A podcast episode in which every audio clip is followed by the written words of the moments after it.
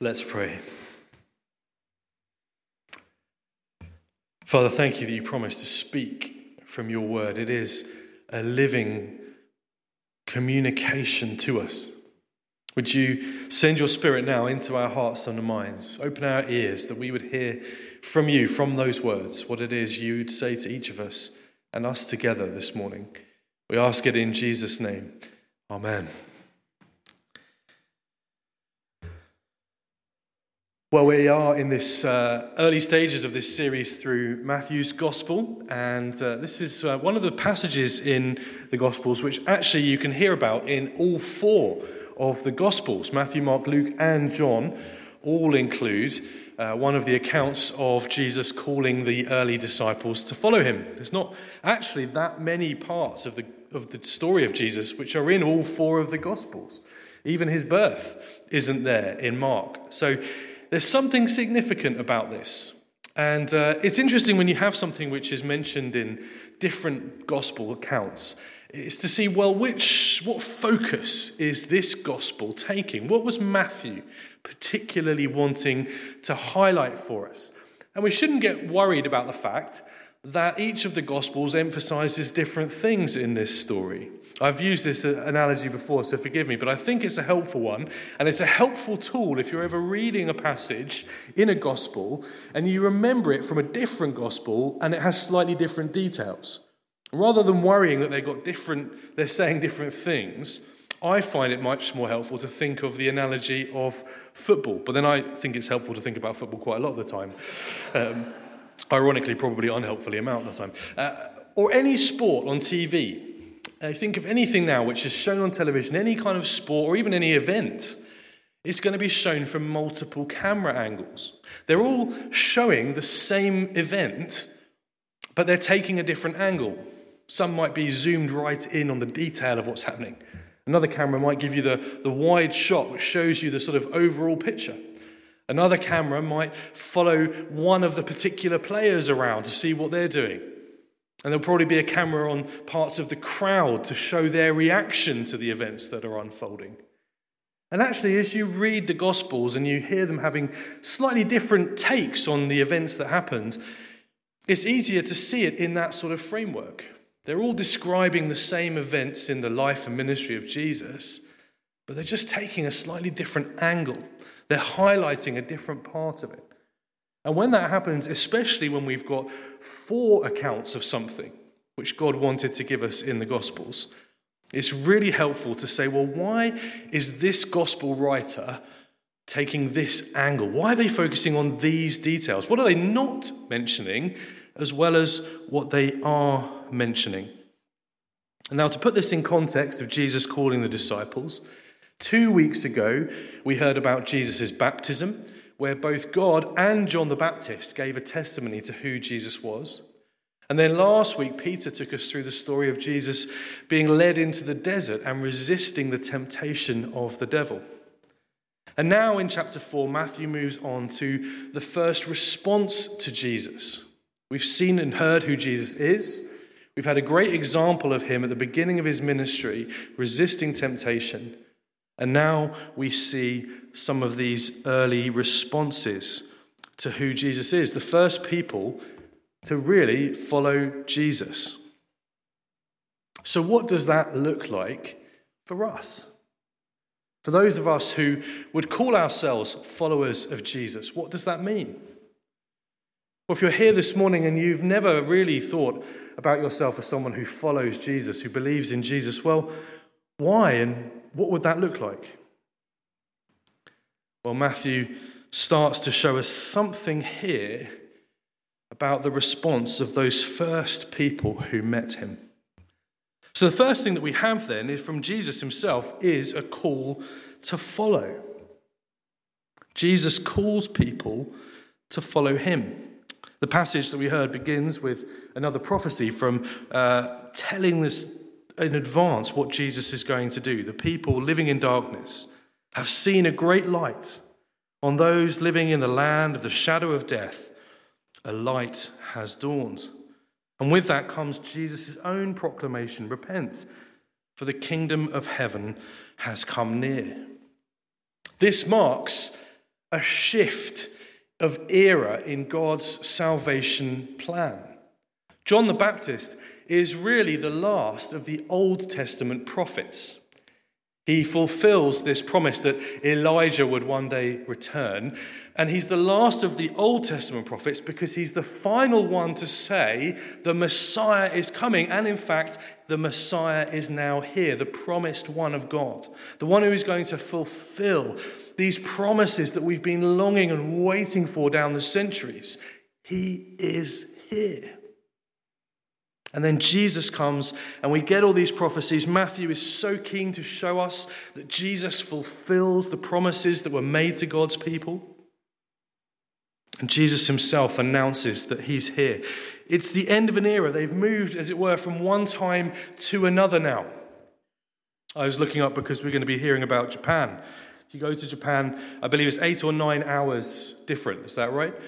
Um, so you know what it's like when you go to a different time zone. It doesn't necessarily, nothing happens to you, but you look down at your watch and you're now in a different time. There's even that place, isn't there, that runs down the Pacific Ocean where it moves from one day to the other. And if you cross, even a boat or a plane, you cross over that line, it's like you've gone back in time. I mean, you haven't really, but you have to go back a whole day just to cross over this line. Nothing's changed in you, but they've entered a new time. And with the arrival of Jesus, it might not look like much, but a new era in God's salvation history has now arrived. And so, Jesus, this one who brings in this new era, is calling people to follow him, to be part of God's plan to fulfill these promises. And so, he calls fishermen. Centuries of waiting, prophecies, promises, magi, angels, miracles, and Jesus to usher in this new era of fulfillment of the history of God's salvation plan calls a few young guys who catch fish for a living. Isn't that wonderful? Doesn't that show again so consistently with the story actually of God that he it's his power at work.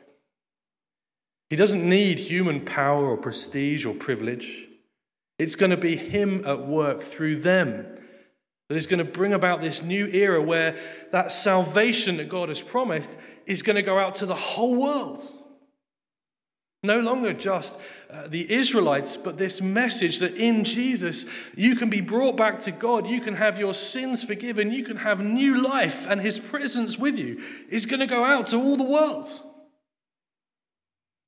And it's going to start with a bunch of pretty damp, pretty smelly fishermen.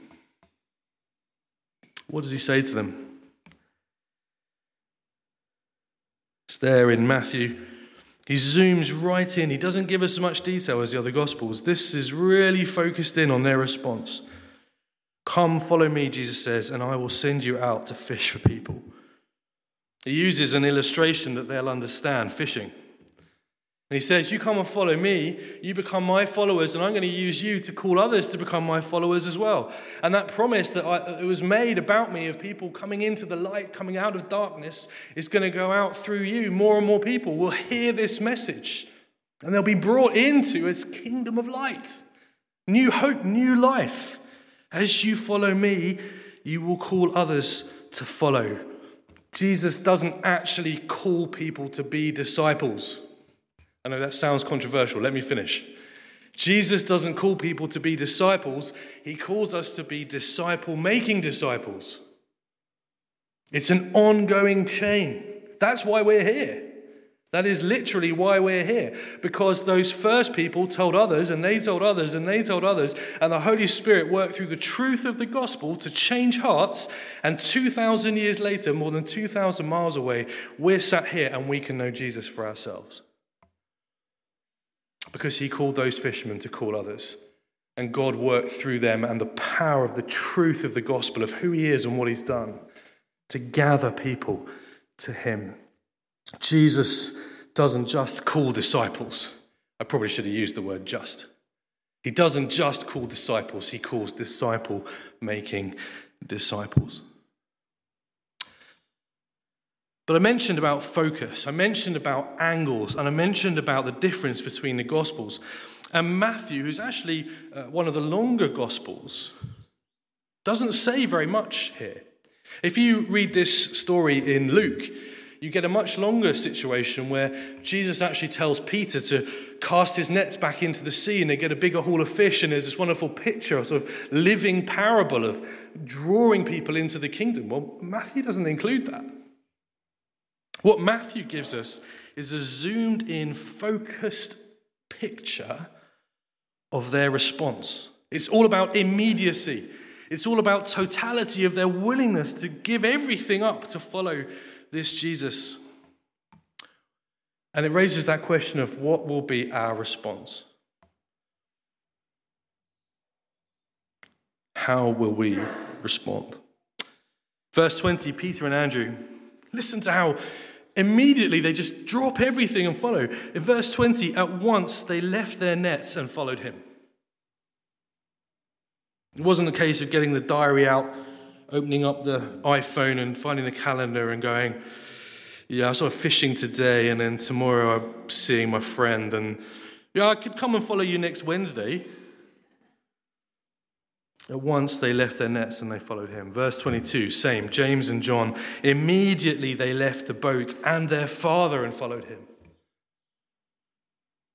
Matthew just wants us to see the impact that Jesus' call had on these young men. They'd seen something in him. Perhaps Andrew had already introduced Peter to him earlier. You read that in John's account of this. But now Jesus says, Come and follow me and they see something in him, or they've heard, or perhaps they were there when John the Baptist was baptizing him, or they've something about Jesus inspires these fishermen to drop everything and follow him.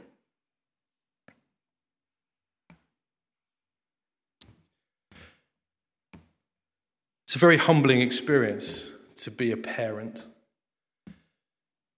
One of the ways it's very humbling is the difference between how your children react to you and their grandparents. Miriam is doing something or being picked up from nursery, and I turn up. Go away, Daddy! Go away! Go away! Playing, I'm having fun. I'm causing havoc and making a mess. Go away, Daddy! Now, if Nanny or Granny turn up,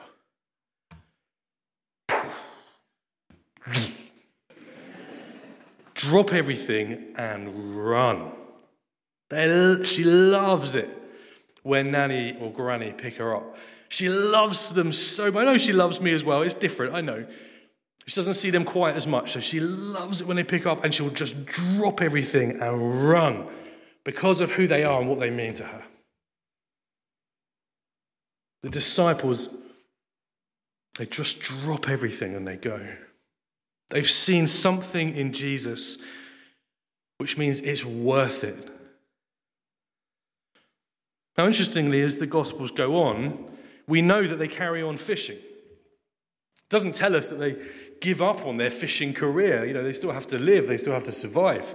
There's plenty of occasions where they're out fishing and Jesus is talking with them and using miracles and walking out on the water. They don't give it up completely. But I think there's something really significant about their willingness to just drop everything and follow. And Jesus doesn't tell them then to, to stop caring for themselves or to stop eating or stop living or to be rude to their families or anything like that. But he's saying, if you follow me, it's got to be with everything. You've got to be prepared to lay it all down. Now, most of it, he'll tell us to pick it back up again. He'll show us what it means to earn our living or love our families or care for the world through him through his way of seeing it. He's not telling us to just get rid of good stuff from our life, but he wants to transform it so that everything that we do do is done as part of following him. So our jobs, our, our, means of income become part of our service and our love for Him. The way that we care for our families becomes part of the way that we love Jesus. The way that we speak to strangers or invite people to come and hear about Him or just do our part to look after this world that Jesus has made. All good things that you can do when you're not a Christian, but when you're following Jesus, you're doing them for Him. He is at the center of it all. And they were willing to just drop it and go, like Miriam when she sees her nanny or granny, drop the toys and run. They're here. The disciples see something in Jesus and they drop and they go. Now, I know for myself that it is too easy to slip into a part time commitment to Jesus. It's so easy to get so comfortable in ways of life that we give Jesus some of our attention, some of our time, some of our focus, some of our worship. It's so easy to do that. It's probably easier the longer that we've been a Christian. We start to go through the motions if we're not careful. We take things for granted. We do them because we've always done them and not actually out of our first love for the Lord. And so, this isn't just a passage that speaks to us if we've never followed Jesus. If you are here and you never have, hear his call. He says to you, Come, follow me. He has the life for you that God intended, He has the love for you that you could never otherwise know. But even if you are already following Jesus, we need to be reminded of this first love, of what it means to be prepared to lay everything down and trust it all to Him because He is utterly trustworthy. Now, it doesn't mean the guarantee of a comfortable, easy life. Far from it. We don't want to portray it as if you follow Jesus and suddenly all your problems disappear. Just ask, ask Peter. But following Jesus is the life that God has for us, and we become part of this fulfillment that Matthew is highlighting for us. This new era has dawned. God's kingdom is breaking in. Lives are being transformed. Eternities are being saved. People from all corners of the world are being brought back to God and restored to that right place with Him. The kingdom is coming. And Jesus calls us to follow Him and to play our part. Yes, there's a cost. Yes, it takes trust and faith, but He'll give us those things if we ask. To follow Jesus is the ultimate privilege, the ultimate adventure, and the ultimate purpose in life. It's worth dropping everything for and running after. I want to finish by asking you if you would use your imagination for a minute, please. You might like to close your eyes if you find that's helpful to picture things.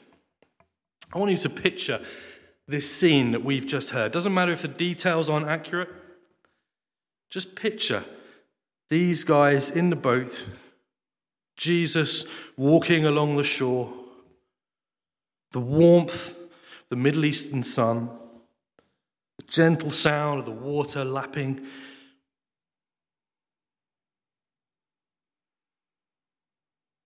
And now I want you to see that it's not them in the boat that Jesus is looking at and loving and calling. I want you to see that it's you. Put yourself from their perspective.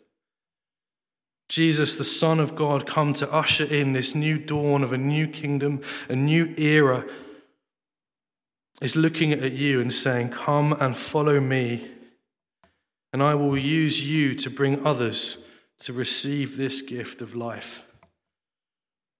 It doesn't matter who you are. It doesn't matter what your background is. It doesn't matter what sort of education you've had, how much money you have. It doesn't matter what you look like. It doesn't matter how old you are. It doesn't matter how long you've been a Christian. It doesn't matter if there are things in your past that you know you're ashamed of. It doesn't matter. Jesus, the Son of God, is looking at you and he is saying, Come and follow me.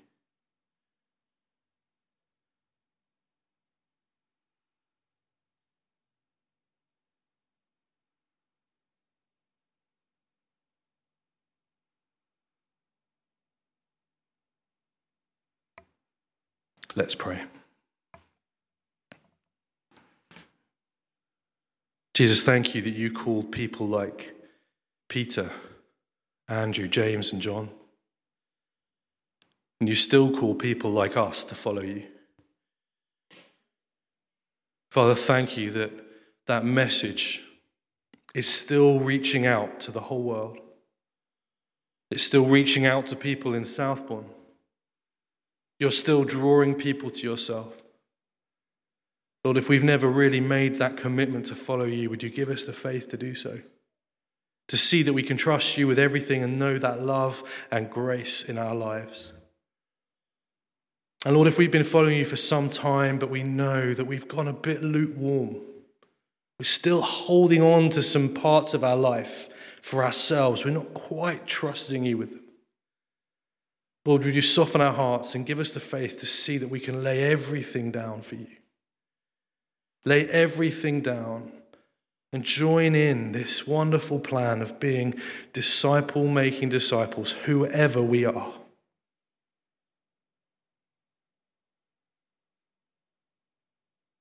Lord, would you help us to see you calling to us, smiling, saying that you want us with you? And Lord, would you give us the faith? And the joy to respond. We ask it in Jesus' name. Amen.